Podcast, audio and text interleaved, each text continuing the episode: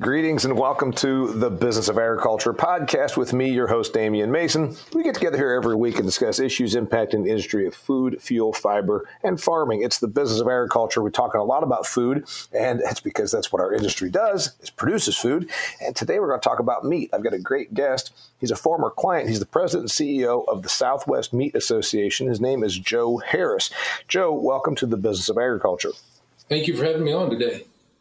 Okay, now you probably already know this because I prepped you before the show, but for our listeners to say, what are we doing today? We're going to talk all things meat. We're going to talk about what the Southwest Meat Association is, what it does, what trends Mr. Harris sees, uh, what's happening in beef in particular, because he's out of Texas where they grow a lot of beef. We're going to talk about plant based meat. We're going to talk about the protest and the movement against meat. We're going to talk about future new products, what's selling, what's not selling interesting challenges they're facing. It's it's all about meat. So, Joe Harris, President CEO of the Southwest Meat Association and a meat guy. Tell me first off and foremost, you're out of Texas. Who are your members? What do they do? Our members are, are meat and poultry processors, primarily red meat, not very many poultry processors, covering the range of things all the way from harvest all the way to fully cooked, ready to eat entrees and everything in between. Uh, Southwest Meat Association was formed in 1957 by a group of independent uh, beef beef packers in the state of Texas. Uh, really, their mission in forming the association was to form a co-op to get better fuel prices for their delivery trucks. They wanted to buy buy fuel uh, as a co-op to get get purchasing power and that was really how the organization started. And since then, it's been a continuous evolution, both in, in the name of the organization as well as uh, the scope and, and what its members do. Uh, that original organization was just Texas companies. It then grew to encompass Texas and the states that border Texas. And today, we, while we still retain the name Southwest Meat Association, uh, we do have members in 34 states now, including the far northeast and the far, far northwest as far as Alaska. So we've uh, dramatically uh, expanded our scope. We're still a, a, a Texas centric organization in that the bulk of our membership is in Texas. Uh, but but we've really in recent years uh, expanded greatly across uh, multiple states. Um, what we do absolutely well. Go ahead. 34 states and Alaska hardly qualifies as Southwest, but uh, this is a neat story. And some of those members are there because they are vendors and sell to your people, and then some of them have a vested interest. I mean, who, who are the members? Tell me about the members. You said mostly processors, but also, you know, who else? As you point out, in addition to the actual packers and processors that belong, uh, we do have associate members that want to, that's it, any company that would like to sell something to a packer or processor. Um, our regular membership ranges in size from uh, very, very small companies with two employees up to some of the large, largest multinational meat processors in, in the world, including including you know some of the the uh, major packers in this country. We like to say that our typical member is a family-owned business with about 75 employees on average. Okay, so what do you do for them? Because obviously, I work doing speeches for a lot of associations, professional associations, trade associations. I know what happens, but to the person that's listening to the Business of Agriculture podcast are saying, okay, I get it. I understand meat. I understand meat processing. Uh, you just said a couple of important things there. You said the average member that you represent has about 75 employees, which tells me Tyson and Cargill are not members, or maybe they are, but they don't really show up. You're talking about more the family owned or the, the, the guy and his wife that started out in 1971 uh, in, in Amarillo, and then they make beef jerky and canned meat with uh, old cull cows. I mean, is that kind of what we're talking about here? There, we have a, a lot of sausage processors, uh, and you, you happen to, to pick out Tyson and Cargill. Cargill is actually currently a member. Tyson has been in the past and hopefully will be again in the future. But when we, we talk about the what we think of as kind of the middle of the organization, the the core of our membership is is that company uh, that I described. And one of the one of the unique things about those, and the, one of the things that I like the best about my job, are the reason that those still exist. Those ones that, as you mentioned, were started in 1971 or even much earlier, and you're very well aware of the dramatic consolidation we've had in our industry. Uh, I have great admiration for those companies that found a way to survive and, and carve out their little their little piece of the pie and, and remain successful over all these years. And that's yeah, really, that's- if I could boil it down to in a nutshell, the number one thing I believe that we are best at providing our members is just that whatever it takes to help them uh, continue to survive, whether that be regulatory support, which is, is huge these days, especially for small businesses uh, that don't that yeah. don't aren't able to have dedicated staff that do nothing but regulatory. Right. I mean, you've got a good story there, and, that you you're talking about. Okay, it's the smaller organization. Clearly, they're not bringing in uh, and and harvesting and slaughtering ten thousand steers per day uh, in Dodge City, Kansas. Uh, they're more they're more doing some specialty or niche product, and, uh, and, they're they're still important to their communities. They probably tend to be in smaller communities. They have a, a, good following of customer base, but they don't have the outreach. They can't call a meeting with the congressman uh, over some environmental compliance uh, issue, right? That is absolutely correct, and th- those are the kinds of things that we help them with. And just what every association uh, you know strives to do is to consolidate a group of voices uh, on issues that are important to that industry, and that is one of the things that we do. We are not uh, extensive lobbyists. We're not well funded enough to be extensive in, in the lobbying area, but we do take groups of our members to Washington twice a year and on a lobbying trip, and we we go up and down the halls on Capitol Hill, knock on doors, and uh, be sure that uh, Congress does hear from these companies and, and uh, understands that those issues that they're working on in Washington day in and day out have a major impact on what these small businesses have to deal with. Absolutely. So, uh, in in the business of meat, what tell me what you see happening. I mean, I keep up with this. I put stuff all over social media every day. I'm, I'm covering this because I'm, I speak at the meetings about the business of agriculture. I, I'm all over the place with this. So I know what I see happening. What do you see happening from your stance? You've got a pretty good handle on, on this. Obviously, all of your membership, you got what, a few hundred members? Uh, about 200. Uh, they, about 230 members. 230 members. So what are they telling you they're seeing? What are you seeing? Definitely a trend toward you know convenience meats. Uh, sausage has been so strong in, in recent years and continues to be getting a ever growing piece of the retail case. Uh, for these for these companies, the ones that are doing well are those that have, you know, I talked about they've carved out their niche, but at the same time, uh, what's making them successful is their ability to diversify and make products that are not traditional products. The the uncured meats. Uh, we have one member who's almost exclusively uncured bacon and is doing tremendously well with it.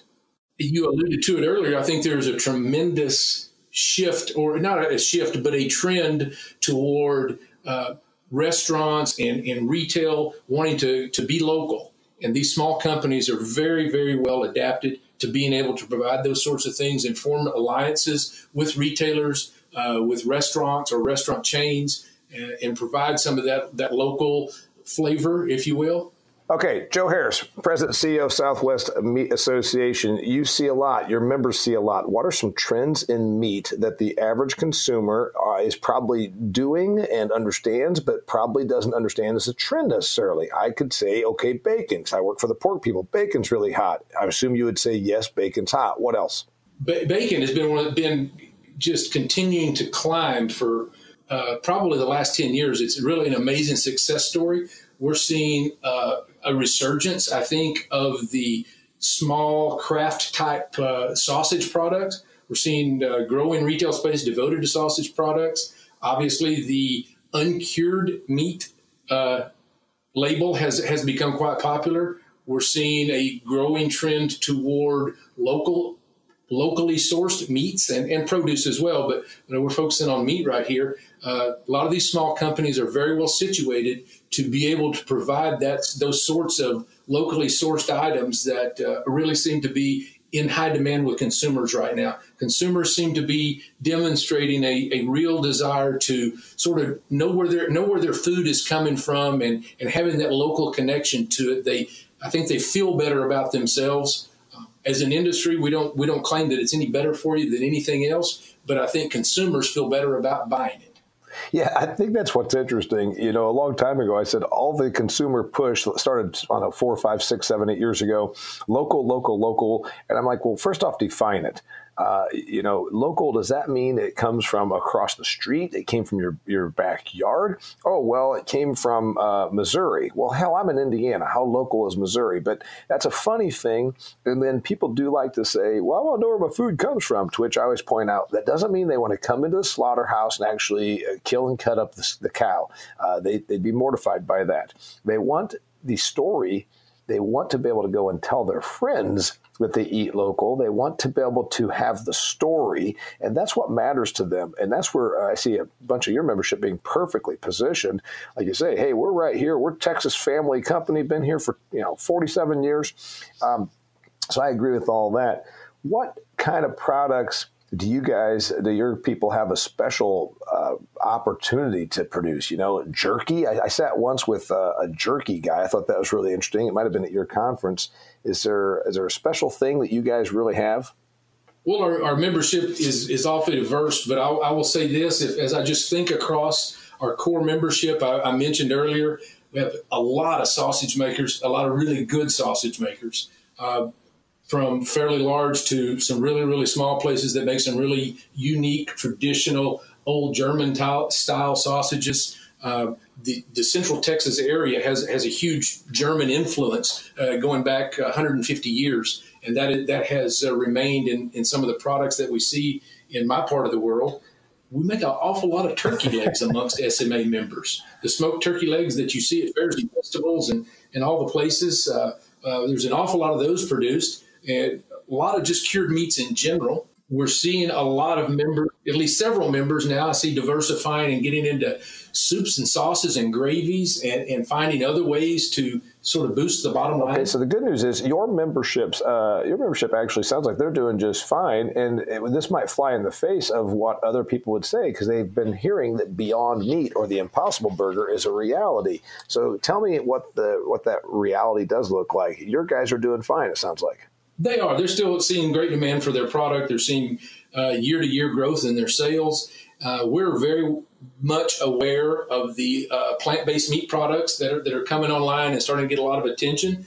Uh, there's no doubt that they're that those are going to start, uh, you know, gaining more momentum. It, at least it appears that they're going to. Um, as consumers become more familiar with them, we'll we'll we'll see. My experience so far is that the plant based meats are actually more expensive, and if if the consumer doesn't have a strong preference for them. I uh, read an article today, though, that there may be an opportunity for uh, smaller meat processors to take advantage of that and incorporate some of those products in, into the, into meat products. Joe Harris, t- answer me this. Uh, some folks say that the argument is going to be moving against meat. I see this happening right now. I see it most pointedly in uh, a certain political group that uh, wants to have a cause, and one of their causes is working against meat. What do you see from the Southwest Meat Association? Well, there, there's always there's always been detractors. Uh, you know, the the bottom line is that that meat still is a healthy, nutritious, you know, relatively inexpensive source of good, good, high quality protein. And we just got to keep telling our story and talking about the good things that we're doing as an industry, the stewardship of the land, trying to you know work on the sustainability issues. The industry is really taking the lead on those those types of things and responding to to concerns that, that have been you know some some of the legitimate concerns that have been expressed over the years. But yeah, there's always going to be activists with a cause that are going to work against us.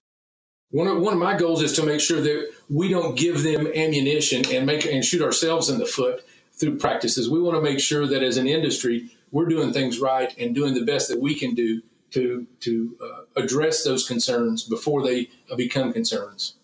Right.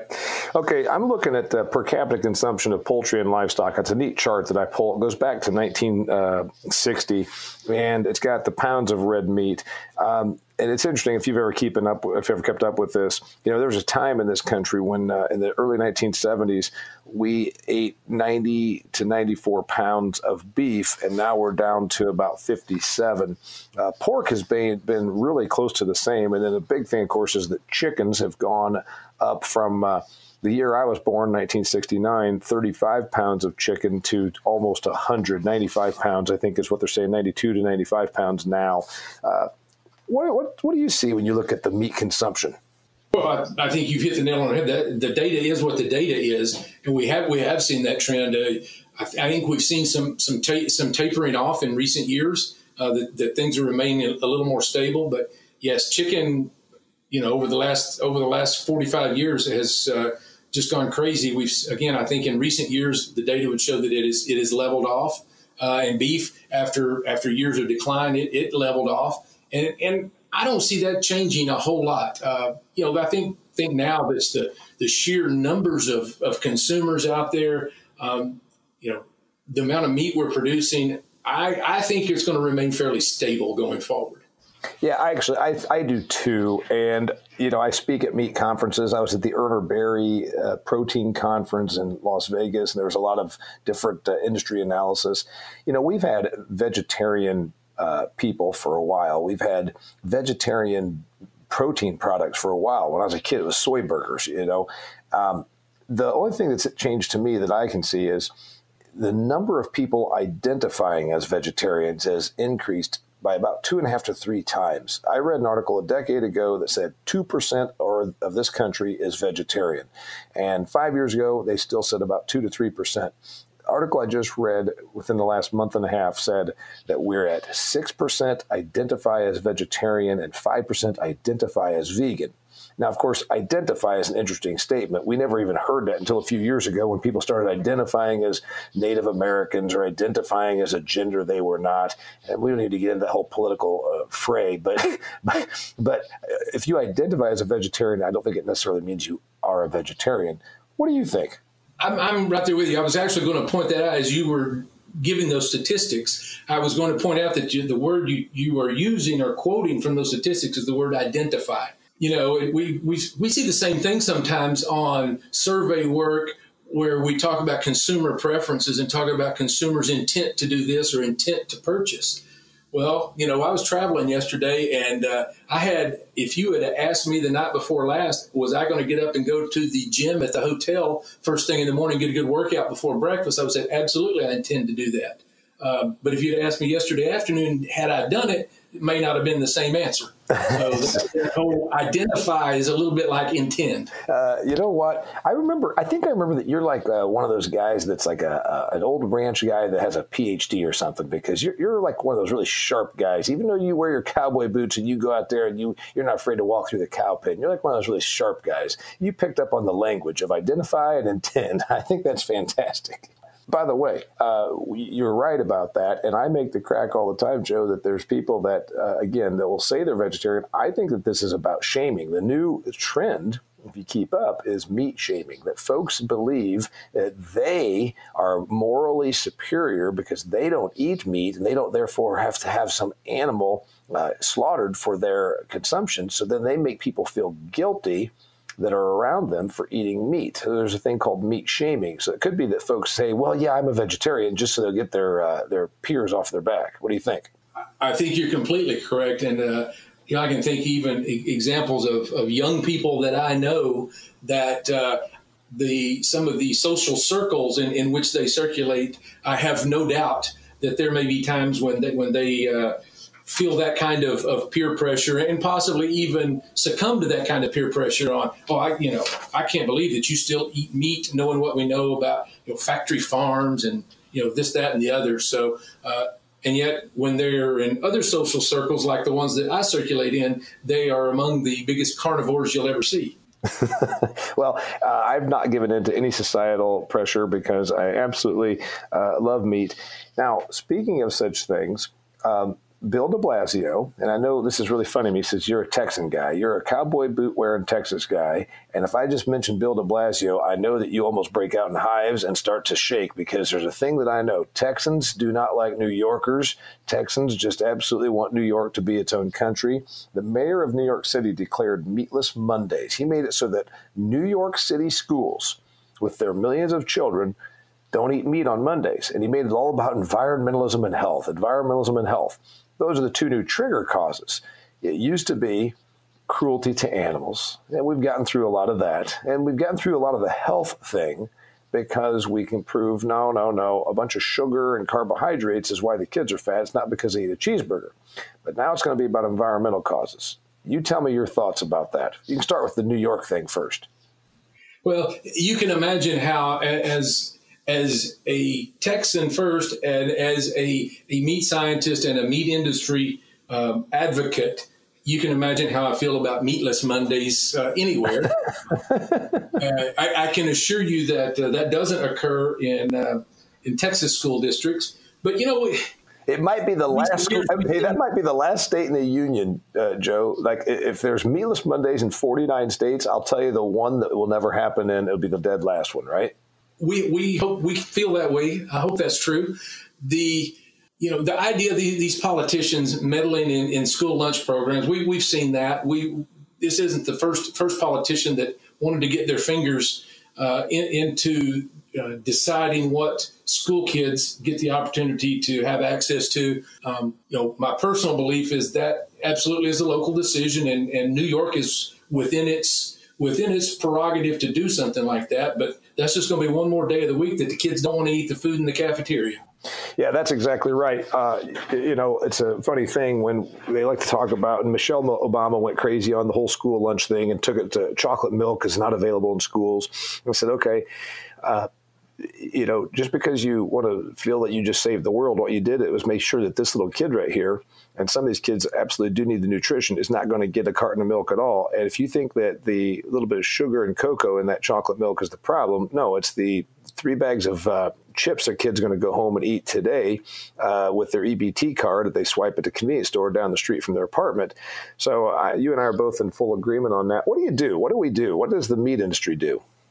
Again, I think we could continue our, our, our, efforts, and and they're they've been ongoing, and you know it's it's fighting an uphill battle at times, but we continue to try to produce uh, appetizing, safe, nutritious products. Um, emphasize again the nutrient density. That's that's one of the, it's one of the red meat industry's you know great stories to tell. Is the, is the cheap source of nutrition that you, you know, the amount of nutrition you get uh, for the dollars you spend is is amazing uh, with with meats in general and especially red meats. Um, we got to keep getting that message out. I know that you know a lot of a lot of a lot of meat companies sell meats into the school lunch program programs around the country, and we know that those school the school districts around the country as a whole continue to uh, demand high quality meats they continue to demand little uh, more diversity in the meat products. Uh, we had a presentation from USDA at our annual meeting last month talking about some of the some of the opportunities there are now to sell uh, somewhat unique meat products into the school lunch program, and it was great news. Uh, to my members, and possibly some opportunities there to present, produce sausage products and, and other things like that for school lunch programs. Yeah, I think that's actually something I've seen. You just mentioning is like the third uh, case of me hearing about this, Joe. I saw it in a, uh, school district. There was a big article and a big write up about it that they were going to do everything they could as a district to source some local to not only help the local economy, but then also to do in some food education, which of course we should be all about. Like, hey, get those kids out there; they can understand where this where this food comes from, et cetera, et cetera. So that's a good idea. I saw. Okay, so you have a, I saw a great story on our local news this morning. A, a an acquaintance of mine is the uh, director of school nutrition uh, for the independent school district here, and they had her on this morning, and and she was showing the typical breakfast and lunch that they're serving uh, at the local school here. And my goodness, uh, it's way it is amazing where they've come since the last time I was in a school cafeteria uh, not only do they get a good balanced diet and cover all the government guidelines on this nutrient and that nutrient and the caloric density and all and all the things that go with it, but it looked awfully good. They had a great looking imitation Chick fil A chicken and biscuit. I mean, they had a fried piece of chicken on a biscuit for breakfast. Uh, looked looked like something you'd wait wait around the you know drive through window for. That's that's fantastic because yeah, there were some school lunches that we all suffered through back 40 years ago. That uh, it's it's a wonder. Uh, yes, it was disgusting. So here's another question for you. Uh, speaking of the school lunch and then the Bill de Blasio, there's always a political component to this. Food is a very political thing. You have a job as president and CEO of the Southwest Meat Association that puts you in a position to be a political lobbyist or a political outreach person. What kind of battles are you facing? Well, the, the number one, we've got two key messages that we have been taking to Capitol Hill for a little while now. Um, well, well, really, I'm going to add a third one that's that's more recent. But if you look at what issues my members are facing right now, well, we're on Capitol Hill. We are we are really beating them up over access to labor and immigration reform, and you know that that's tied up at presidential level politics, and Congress isn't going to fix it. But that is the number one biggest issue that my members are facing. As you already pointed out, most of them are in somewhat rural areas, and access to labor is the one thing that it inhibits their ability to grow and it absolutely keeps them awake at night trying to figure out how they're going to keep everybody hired and you know the the other side of the argument is always well you just want to hire this immigrant labor because you can get them for cheap and don't have to pay them and, and this that and the other the reality of the situation is i can take you to a very small town in texas right now the pack local packing plant has a billboard up outside that says if you're legal to work, we'll hire you sight unseen at starting at a minimum of $15 an hour with benefits, with paid time off, and guarantee you 60 hours a week. There's money to be made. And so that's isn't that interesting? Isn't that interesting? Because I've had to defend this also, and I've I've been out on the forefront as an ag biz guy, saying we need to we need to be pushing for uh, some sort of a legal uh, path for to get workers here because it's it's not because it's so cheap. You know, I do business with a lot of dairy organizations. Their their starting wage to somebody to put milkers on cows is like twelve dollars and fifty, thirteen dollars an hour. You're talking about a rural area. Sometimes that also comes with a house, so you can have housing and thirteen dollars an hour to put milkers on a cow. What you just said is very accurate, and you know, uh, those, those places uh, are, are they're not they're you know they're not like working in uh, in a cushy office but I, I mean, they're they're good jobs. They are. They, the work is hard. There's no two ways about it, and that's one of the reasons that we need folks to be able to immigrate here legally and and do the do the work. The the the reality is that uh, some of those immigrants are very, very dedicated, hardworking employees, and we need access to them. Um, we don't have any problem with having controls at the border and controlling who comes and goes. We're all for that, uh, but we need access to that labor, and that's that's one of our number one messages. Uh, the second issue that we're very vocal on when we're there is is trade. Uh, we are strongly supportive of getting the U.S. Mexico Canada trade deal uh, put back together, the, the replacement for NAFTA. You know, the fact of the matter was NAFTA was pretty good for our industry. Uh, we didn't want to see it go in the first place, but now that it's gone, we want USMCA put back in place. Uh, it's good. It's good for the for the meat industry, and, and we need that. And uh, we've touched on it a couple of t- different ways already. But another thing that we're reminding them of, and, and Damian, this may be the first time in my career that I have ever gone up on Capitol Hill and asked for a regulation to be passed. Uh, we're always anti-regulation. We want regulations to go away, not be, not become or not not right, be passed. Right, right. But we need we need our federal government to pass rules uh, or established rules on labeling of these alternative uh, produced meats, whether it be plant based or cell cultured. Um, we don't we don't want to have what happened with the uh, dairy industry and almond milk. We want to make sure that uh, you know we're not opposed to being innovative and creating new products, but we don't want them to. We want a, a level playing field. A good example of that is the Impossible Burger and I'm not picking on the Impossible Meats because you know they do what they do, but if my member produces something in an FSIS plant and calls it a burger, it has to be 100% beef. Yeah, yeah, no. Now they're calling something a burger that has zero. Right, and I beef. agree with you. Now I have. There's a few of my dairy friends have gotten upset with me, as I have pointed out. I said dairy's problems are not with the word milk. Uh, you lost you lost the battle because you kept thinking it was 1940, and you thought it was how many gallons you could squeeze out of a Holstein and stick in a jug. When all of your competition was coming out with all sorts of other claims, other new nifty products, and and, uh, it, and it, it, wowed the customer. You're still over there. Uh, your label still says grade A uh, whole milk. And so I don't believe that the dairy thing was helped by letting other products be called milk, but I also don't think that's the reason we've gone from 47 gallons of consumption per human in America down to 16 gallons, you know, one third of what it was 50, 60, 70 years ago. I agree with you that we shouldn't uh, we shouldn't allow Impossible Burger to say something is burger when it's not. Uh, again, the my read on plant based meat, which I know it's really not, is that it's going to be sold on an environmental standpoint. Like the folks that buy it think they're changing the world because they've read something about cow farts and they listened to Alexandria Ocasio Cortez and it resonated with them. I don't know if it's going to matter as much about the label. I hear what you're saying. I don't disagree. Let's make sure we call it meat substitute or call it uh, plant based mm-hmm. protein. But I'm not sure that that's the real reason that you'll lose consumers. I think you're going to lose the first few percent of consumers are going to dabble in it, and it's going to be because they want to think they're changing the world. It goes back to that moral superiority thing. Is that your read? What I do agree with you on that, and you know, I think we need to do a better job of telling our story. I, I've seen a lot of studies recently. They don't, you know, I see them because I'm looking for them. I'm not sure how much how much play they get in the uh, mainstream media uh, talking about the environmental piece of that and how you know these plant based plant based products are not necessarily any more environmentally friendly than anything else. No, no, no, no they're probably beef not. production is much more environmentally friendly than people give it credit for.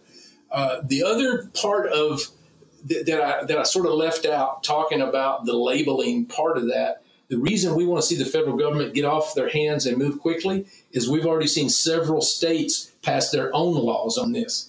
And the last thing that the meat industry likes to see is a patchwork of state laws that are all different on a particular subject when it comes to labeling our products. Yeah, then it becomes you've got to package a different way for all the states and then a different compliance, et cetera. So I agree with that. It was the same thing with the GMO thing. Uh, so exactly uh, answer me this: my my tell my guess, my gut. I say that plant based meat is for real because it's got a ton of money behind it. I mean, it's like Amazon. You talk about Beyond Meat, the company they have not made any actual profit. They had lost money again last quarter. They only sold $67 million worth of their product last quarter. You know, McDonald's sells $67 million worth of cheeseburgers in an afternoon. Uh, uh, so they're certainly not of scale, but they have tons of investor money coming into them. I believe that the products will exist. I think Impossible and Beyond will stay around. I don't think it's going to be as easy for the cell culture, as you called it, petri dish protein, and that's because that's because it's so far away from natural. It's an easy sell. You, being a brilliant beef guy, can say, well, if you want a natural plate of food, you tell me how petri dish protein made by some guy in a lab coat works into that, and boom, yeah. you've just won the battle. Yeah, if you, if you think factory farming is bad, uh, how, how about lab lab grown? Right. And that'd be the argument. If I was the marketing person, that would be the argument I would come up with. I think plant based meat ends up, uh, it's not going to take over steak or pork chops or brisket. It'll probably take over some of the burger market. Article I read said 40% of beef becomes burger. So if that's the case, that means that it'll end up taking over some burger. I don't think it's going to be so significant that all of a sudden we have, uh, you know, 20% of the beef uh, herd is replaced in three years, but it'll end up being a real problem product, but it'll probably take a I don't know a few percent of the burger market is my guess. I, I think you're right. It's going to it's to carve out some little piece of that. Uh, I, I think there'll be a, a cap on it. I, I, do think that you're going to be fair, fairly limited. I think you'll see it sort of maybe run up and then taper back off as people have tried it. Ah, well, yeah, okay, um, it was fine. I ate it. Uh, it wasn't worth paying more for because I noticed the Impossible Whopper is actually a dollar more than a regular Whopper. Yeah, and I don't think it'll. I don't think the money will even be the reason uh, for the people that are hardcore, uh, but the the like I said, the people that are doing it because they want to make a statement. So your statement purchasers, the dollar, they're, they're making the dollar purchase because of the statement. So closing thoughts, Joe Harris, President, CEO, Southwest Meat Association. You're a meat guy, you're a beef guy, you're a meat eater. Uh, closing thoughts, anybody in the business of agriculture, what do you want to leave them with? You know, we uh, got the pleasure of, of, working for an industry that is, is innovative, that continues to, to face challenges. You know, one of the things we, we didn't even touch on is the regular, we briefly touched on regulatory, but just the food, food safety challenges they, that, that they face every day on trying to find new and innovative ways to keep things like salmonella and E. coli out of our products or get, get them out of our product. Uh, you know, reduce the number of foodborne illnesses. I know there was a, a CDC report just today about a salmonella outbreak from from a few months ago, um, linked some of it linked to beef products, and you know those are those are never a good thing. And this industry continues to struggle, uh, not struggle, but strive to to get those get new innovations, new ways, And I think you're going to see an industry that continues to diversify and find ways to satisfy consumer desires for thing, things like knowing where their food comes from, knowing how it was raised, how it was processed, uh, how it was handled. And uh, I think we'll continue to make great strides in that regard. And you know, we're gonna we're gonna face some challenges from from you know whether it be you know we didn't even talk about the economics of our industry and the ups and downs that we face there. Uh, you know, the current situation with the corn crop, which you know more about that than I do. You study that stuff more than I do. Uh, but, but you know, corn is a huge input into into uh, grain-fed beef in this country, and uh, when we see a, a, disruption there, when we see a disruption in the pork market from things like uh, foreign animal diseases like African swine uh, fever and, and, those things, um, we're going to continue to meet those challenges head on. And I, I think the industry's got a bright future. Well, you know what? I was prepared. I thought we were, we were done, but you brought up two interesting topics. And I think our listeners love us well enough, they'll stick with us for another minute or two. Let's go ahead and get both those that you said we didn't cover. Uh, you've said, first off, uh, on the regulatory, uh, and how hard we work as an industry to keep our food safe. That's one thing that I point out all the time. The media loves the fear factor. You know, one person in the United States of America died because of Bluebell ice cream two years ago. Uh, you know, that's their Texas-based ice cream company to mention one of your places. It, one person dying is tragic, but it's one person out of 330 million. How many of those 330 million ate ice cream this week? How many of them died? One. You know, we're talking about just rare, rare occurrences. We have the safest and most abundant food supply in the history of human development. And so we really should embrace that and make sure that our consumer understands that. And all this whole thing about, you know, meat and I don't want to eat meat. It's bad. No, meat is, as you said, beef.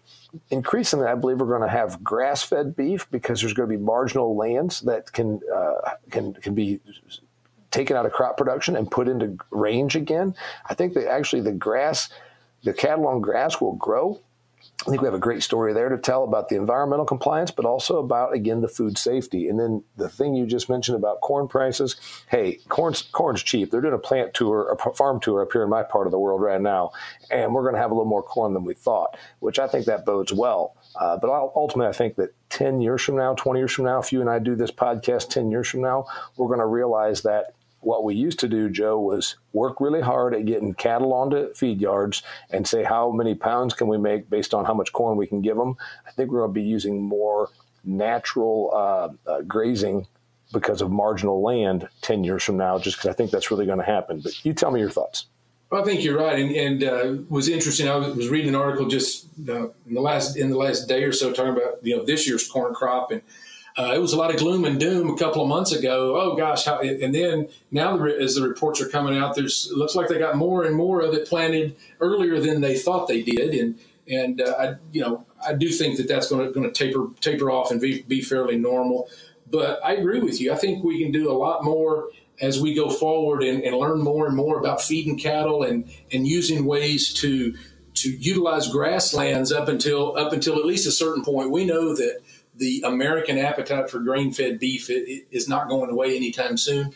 But I do think that we're going to we're going to find new ways of using less grain and achieving the same result. Got it.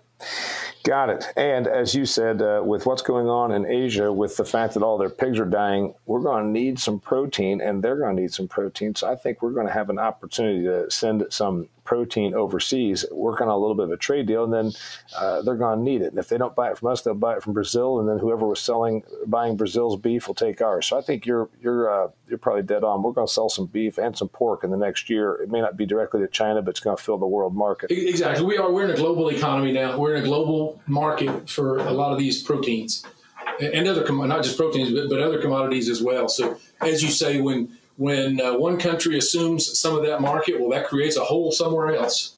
and a lot of folks don't get that. I get people mad at me. They tell me that uh, that's not the case, but uh, you and I both know that is the case. Joe Harris, thanks for being on here, man. I really appreciate it. And you, you want to come back and do this again? We can talk about beef trends and meat trends in another year or two. It, it was a pleasure. Thank you for having me. And I'd love to come on again sometime and and uh, dig deeper. Got it. Till next time. Hey, thanks for joining me, Joe. Have a great one. All right. Till next time, it's the business of agriculture.